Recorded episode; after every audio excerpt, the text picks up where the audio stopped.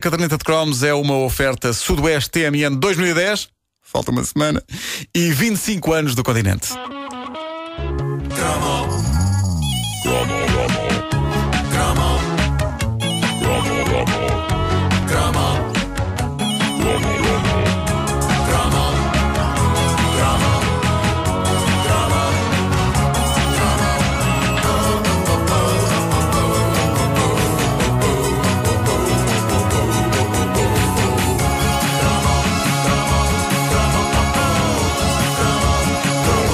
Bem, eu vou dedicar este cromo a um dos grandes heróis esquecidos da TV portuguesa dos anos 80. Nós eh, já falámos aqui de muitos clássicos, já falámos e de certo voltaremos a falar de Júlio Isidro, Luís Pereira de Souza, Raul Durão, Carlos Cruz, António Santos e equipa do Jornalinho, mas nunca falámos, e isso é imperdoável, do coronel de artilharia do Exército, José Lúcio Ribeiro de Almeida.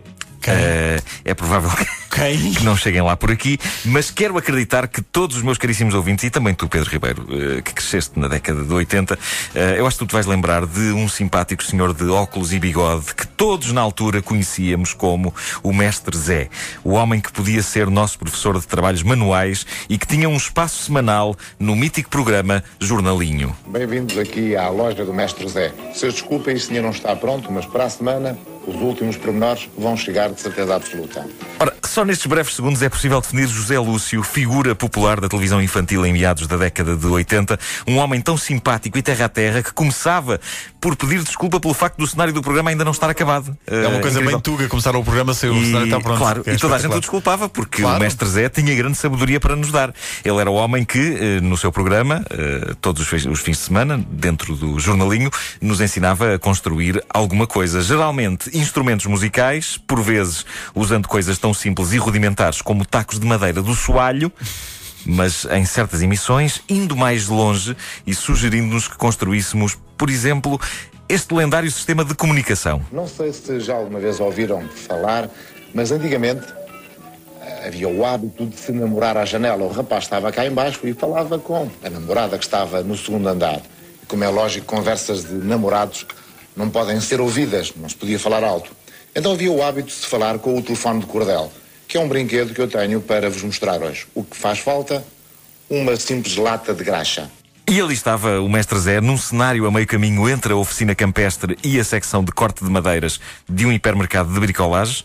Hipermercados de bricolagem que só surgiriam alguns anos Mais depois. tarde, exato. Eh, O que mostra é- como José isto é Lúcio- visionário, Era visionário, José Lúcio era visionário. Completamente. E eh, com duas latas de graxa na mão e uma capacidade incrível para nos convencer a passar uma tarde a construir um telefone para namorados separados por dois andares. Eu gostei que ele tivesse escolhido o segundo andar Uhum. quando está a enquadrar este objeto na sua descrição. Realmente acima disso começa a ser preciso demasiado cordel. E abaixo disso é para meninos. Eh, claro, claro que sim. Não faz sentido. Aba- Abaixo disso, mais voltarem a falar frente a frente. Eh, pronto. Eh, devo dizer-vos, não só que me lembro desta emissão da loja do Mestre Zé, esta em particular, como também de ter tentado construir um telefone com latas de graxa que funcionasse numa altura de 5 andares. Pois eu tenho ouvintes eu aqui esta vivia- manhã a perguntar o que é que aconteceu com a saga da mudança da lâmpada. Eu imagino. Sim, Nuno Exato, Marco- exato. Nuno depois das 10 tens de contar isso. Nuno Marco Claro que me tentou, contarei. tentou mudar uma lâmpada ontem. Mas portanto, tu tentaste fazer um telefone destes? Eu tentei fazer um telefone destes do José Lúcio, eh, mas que funcionasse numa altura de 5 andares. Ah, cinco? Eh, exatamente. E estupidamente eh, não usei latas de graxa, achei que conseguia com as duas metades de uma caixa de queijo camembert.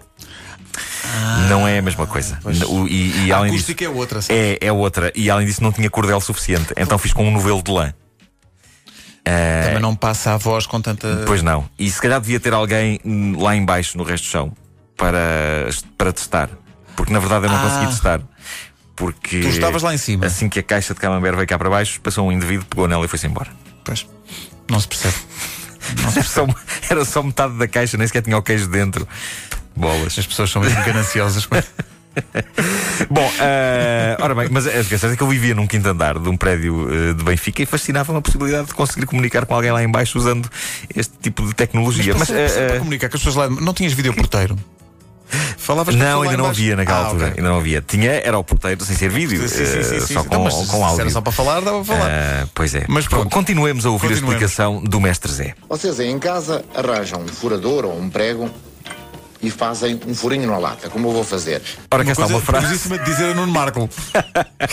Cá está uma frase que nos anos 80 ninguém se importava que aparecesse num programa para crianças. Eh, Vocês aí em casa arranjam um furador ou um prego. Eh, mas que hoje, nesta era politicamente correta, era provável que valesse um processo ao Claro. José Lúcio. A loja do Mestre Zé punha-nos ali a tratar por tu o material da caixa de ferramentas, mesmo aquele que eventualmente eh, pudesse vazar-nos uma vista.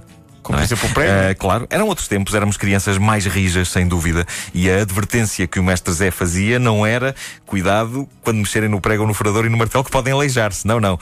Repara na advertência que ele fazia. Reparem, quando baterem com um furador, nunca batam em cima de uma mesa, para não furar a mesa. Sobretudo proteger a mesa. Claro, claro.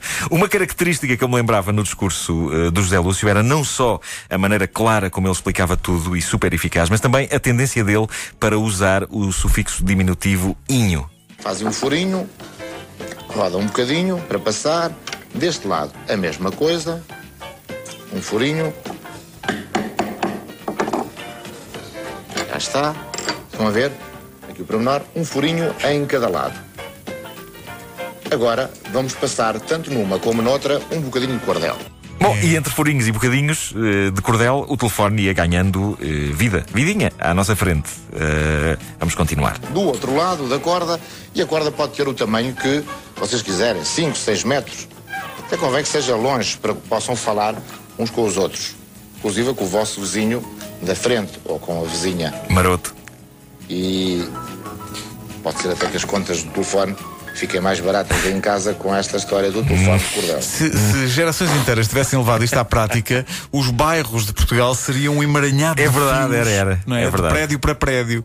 O que é certo é que, como que por magia, o mestre Zé e nós mais tarde eh, ali tinha um telefone de latas de graxa a funcionar em pleno Maravilha. numa operação que envolvia pregos ou furadores e martelos. Eh, e eu estava a rever este episódio da loja do mestre Zé e estava a pensar, "Epá, de facto, era capaz de ser perigoso para um miúdo entreter-se com material da caixa de ferramentas. No meu caso pessoal, sei dizer-vos que eh, eh, consegui eh, fazer esse, com algumas variações, esse telefone de latas de graxa, no meu caso, caixas de camembert, e consegui não fazer sangue.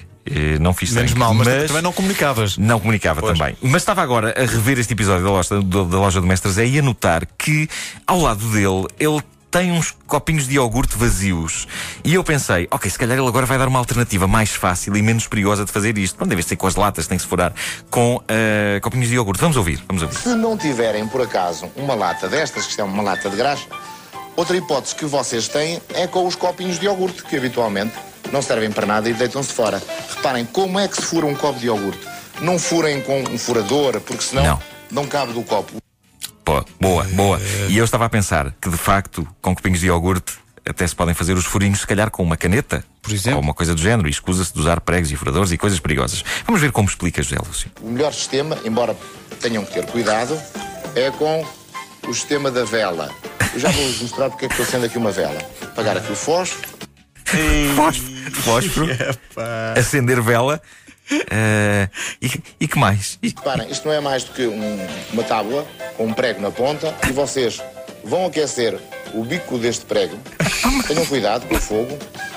Peçam talvez auxílio ao vosso irmão mais velho ou vossa mãe ou vosso pai. sim, sim, à nossa mãe e ao nosso pai. Não o nosso irmão mais velho, que se nós tivermos 8 anos pode ter 10. É, é quer ser uma, uma tábua com um prego.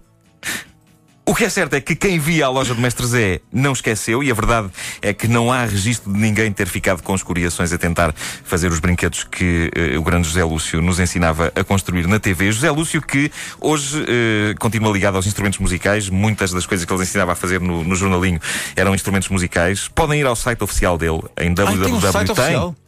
www.josé-lúcio.com Descubram tudo o que ele tem feito e descansem que no site não há pregos em brasa. É completamente seguro e bastante didático até para os interessados em instrumentos de corda. E sendo assim, vamos despedir-nos de José Lúcio. Aqui fica uma ideia para um brinquedo para vocês construírem nesta semana e falarem uns com os outros. Pode ser que desta maneira a conta de telefone seja mais baixa aí em casa.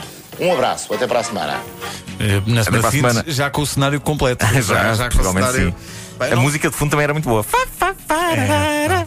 E portanto, isto era uma rubrica dentro do jornalinho. Exatamente, aparecia todas as exatamente. semanas no A loja do jornalinho. Mestre Zé. A loja do Mestre Zé, que maravilha.